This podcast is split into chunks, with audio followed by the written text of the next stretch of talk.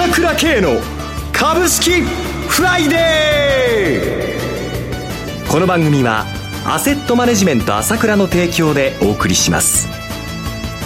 皆さんおはようございます。アシスタントの浜田節子です。朝倉慶の株式フライデー。パーソナリティは、アセットマネジメント朝倉代表取締役で、経済アナリストの朝倉慶さんです。朝倉さん、おはようございます。ようございます。よろしくお願いいたします。そして、毎月第3金曜日は、個別銘柄スペシャルのゲストといたしまして、経済評論家の山本慎さんをお迎えしてお送りいたします。山本さん、おはようございます。おはようございます。よろしくお願いいたします。よろしくどうぞ。え、さて、相場ですけれども、先週、朝倉さんがおっしゃった通り日経平均株価、為替、どれだか円安もあって上昇してまいりました。そうですね。はい、いよいよ暑いですよ、さわなりね。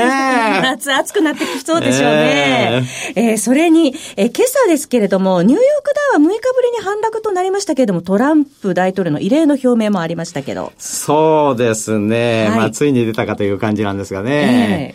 えー、まあ、やっぱりプロの間では、トランプさんのいろいろな発言があるんだけれども、はい、特にこの FRB のね、に対してもう金利を下げろっていう発言は一番嫌がるんですよね。独立性をやっぱり犯すという問題で、はい、まあ、来年あたりそういうのも激しくなってくるかもしれないんだけれども、はい。まあ、とりあえず今回、ちょっと言っただけということで、それほど大きな問題にはなるとは思いませんが、えー、まあ、将来的にはね、こういうことをやっぱりね、どんどんどんどん言ってくるタイプなんで注意ですよね。はい。えー、まあ、若干今、アメリカの長期金利が低下して、為替もやや円高方向に向かっているというところでありますけれども、それほど気にしすぎる全く問題する必要はないと思いますね。はい、えー、相場も動いたって言っても大きく動いたわけではありませんし、ニューヨークダウンもずっと上がってるわけですし、もうナスダックなんか岩盤じゃないですか。えー、えー、非常にやっぱり強いですね。どんどんどんどんアメリカにお金が流れるというところと、はい、日本にも来てくれそうな感じにじわじわなってきましたからね。えーそして、あの、今月下旬には企業決算もありますそうですよね、はい、決算の方も出てきますしね。はいまあやはり私は前からお話してますけども、もう整理がね、ついてくる高値の期日が、まあ信用取引が全てではないんですけれども、はい、やはりでかいんですね。で、先々週が1000億。で、先週が1300億と、相当急激に整理されてきましたので、減ってきてますね。そういうことですよね。はい、もう一部中小型の株はね、半年近くなってるやつも結構あるわけでね、はい、個人投資家厳しかったと思うし、半年終わったからすぐ回復だというわけにはそれはいかないんですよ。はい、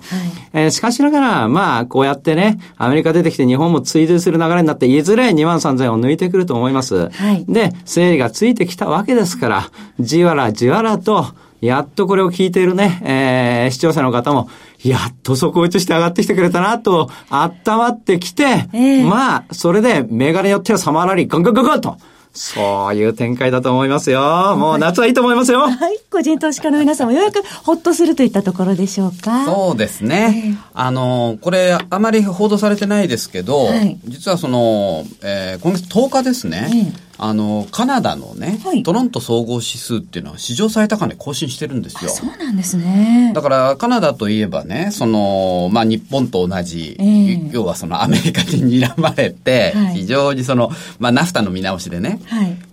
立場が非常に近いんですよね、カナダ。それが史上最高値更新したっていうことはですね、は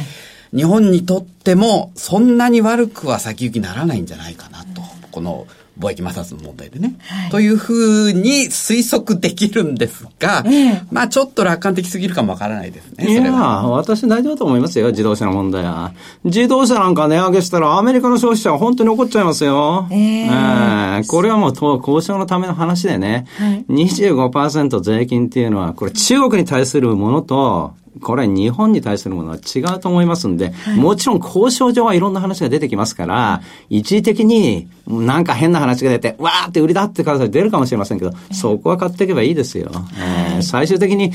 完全引き上げましたって、日本の車が2割上げました、上がってアメリカで売られてますって、そういう状況は起きないです。はい。外部要因も見ながらも、えー、相場は安定してきたというところだと思いますが、えー、さて、朝倉さん、いよいよ明日は朝倉セミナーですね。この夏の暑暑さも猛暑続いておりますが、この暑さに負けないくらい暑い朝倉さんの白熱の3時間半のお話、とっても楽しみです。今回もまたセミナーの音源販売されるそうです、ね、そうなんですよね。今回も音源はあの発売しますからね。はい、えー、やっぱりね、えー、これ本当は生で聞いてもらいたいんですけどね、えー、これ面白いから来てもらいたいんだけど、だけどやっぱり仕事の都合とか遠方っていうのもありますからね。はい、えー、やっぱり、えー、それはしょうがないということで、なかなかこれ音源好評なんですよね。えー、えー、で、参加した人もね、復習用に音源を買うっていう人もいるんで、これも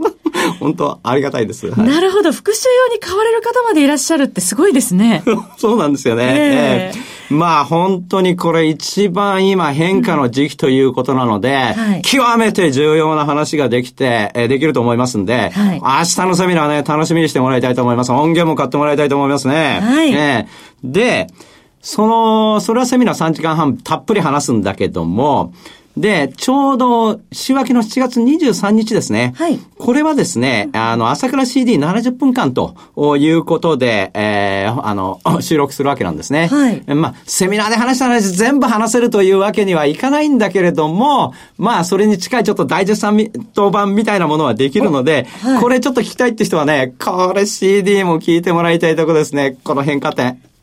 そして、朝倉さん、ああの、長谷川さんのピックアップ銘柄のコーナーも、ね、そうなんですね。で、はい、ここでやっぱりどういうふうな戦略でいったらいいのか、ここに山本先生もいますけれども、えー、当社も長谷川もいますし、はい、山本先生の話もゆっくり私も聞いてますから、はい、それも踏まえての CD、いいですよ。もう相場変わってきた時のお話ですし、このセミナーのダイジェスト版も含まれるということですので、ぜひ皆様ご検討ください。7月21日、朝倉セミナーの CD、音声ダウンロード販売、もしくは月間朝倉 CD のお申し込みは ASK1 のホームページからお申し込みください。それではお知らせを挟んで山本さんに注目銘柄の解説をいただきます。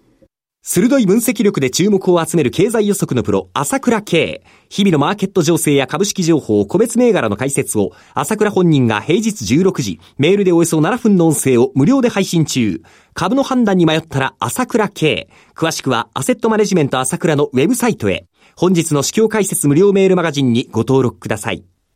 アセットマネジメント朝倉は、証券取引、金銭有価証券の予託、貸付行為は行っておりません。また、情報提供する金融商品のお取引では、相場変動などにより損失を生じる恐れがあります。取引説明書、契約締結前交付書面などを十分にお読みいただき、ご理解の上お取引ください。金融商品仲介業者登録、関東財務局長金中第605号。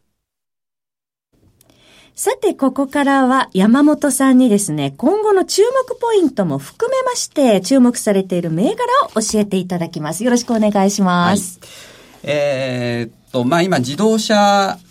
の問題で、まあ、アメリカが、はい、まあ、ヨーロッパ車に関しては20%、その他の国に関しては25%の追加関税かけるって話になってますけどね。えー、で、これ25日から、あの、アメリカとよ、まあ、EU ですね、の、その、貿易協議が始まって、、はい、まあ、この話が蒸し返されるんですけど、えー、まあそれはちょっと置いときましてね、今ヨーロッパではね、例のあのクリーンディーゼルの排ガス不正の問題。はい。まあこれフォルクスワーゲンだけじゃなくて、えー、ほぼ欧州車全メーカーがやってたということがバレちゃいまして、えー、はい。ヨーロッパはその次世代環境車としてね、ええ、48ボルトマイルドハイブリッド車っていうのを全面的にやろうとしてるんです、ね、これはどういうものなんでしょう？これはですね、あの、車の電源とほら12ボルトじゃないですか。はい。で、それを48ボルト4倍に高めて、ええー、まあ、いわゆる電圧を上げたモーターを積めば、その48ボルトのモーターだけで駆動もできるっていうものなんですよ。で、当初は、まあ、マイルドハイブリッドなんで、はい、いわゆるブレーキかけた時のね、回生エネルギーとか、そういうのに、えー、重点を置いてるんですけど、やっぱりね、その、トヨタのプリウスなんかは、モーターだけで走れるじゃないですか。はい、だあ、一部ああいう車も出てくるらしいです、ね、あ、そうなんですね。で、あの、プリウスなんかは200ボルトでやってますから、はい、非常にその安全面でちょっとコストかかってるんですよ。えー、とか48ボルトだと安全面のその認証が非常に低コストでできるので、はい、かなり安くできるってんで、うんえー、まあこれの関連として今かなり注目されてるのがコンデンサーなんですね。はい。で、コンデンサーが今、いわゆるその、まあ、スマホもそうなんですけど、まあ、データセンター、サーバーとかね、はいそれも含めて、半導体メモリーよりも今コンデンサーが足りない、うん、コンデンサーショックって言われてるんですよ。電子部品の中で一番足りないんですね。で、その、コンデンサー、まあ、村田が、まあ、積層セラミックコンデンサーの作用点なんですが、18年ぶりに値上げしたっていうことで、その材料メーカーにもかなり恩恵が受けるを受けるということで、境価格ですね、ま、はい。コード番号4078東証一部上場、昨日の終値20円安の3165円でしたね。はい、18日高値つけてましたね。そうですね、今週高値ですね。はい、で、これはあの、まあ、炭酸バリウムと酸化チタン、まあ、いわゆるその、セラミックの部分、焼いてセラミックにする部分の材料を提供している会社なんですが、まあ、トップメーカーですね、これは。で、続いて村田製作所。コード番号6981東証一部上場の銘柄で、昨日の終値、当円安19,745円でした。7月18日2255円まであって高値更新です。そうですね。これも、はい、まあこれはその積層セラミックコンデンサーで、世界シェア4割ある。ですね。はい、でこれが18年ぶりに値上げに踏み切るということで、まあ、業績相当上がってくると。まあ、大体2割から3割上げますからね。はい。で、こう面白いのは、これからあと、まあ、次いで TDK。TDK6762 東証一部上場で、えー、昨日の終値140円高11,800等円で7月18日やはり1万2000等円の高値つけてましたね。まあこの、まあこれにあと太陽油田加えたのが、まあ、積層セラミックコンデンサーの御三家なんですけど、はい、みんな最近高値つけてましてそうですね。今週ですもんね、それね。はい、かなり良いですね。それから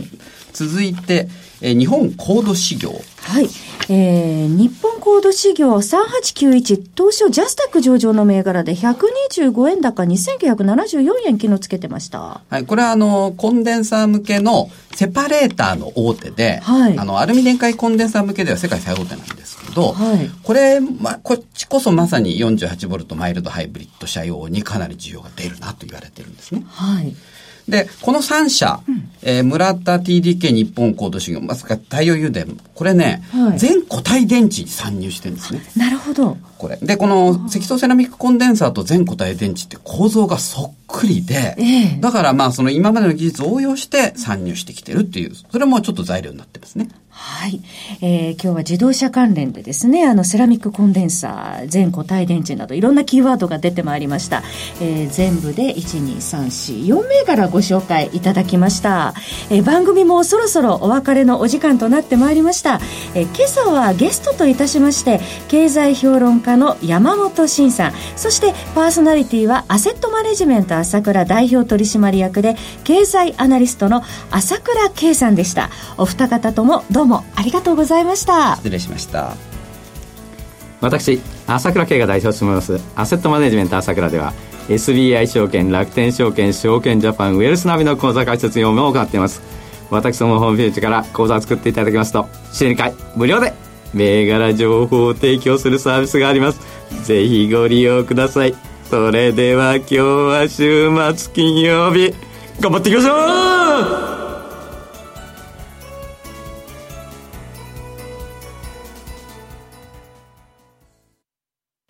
この番組はアセットマネジメント朝倉の提供でお送りしました。最終的な投資判断は皆様ご自身でなさってください。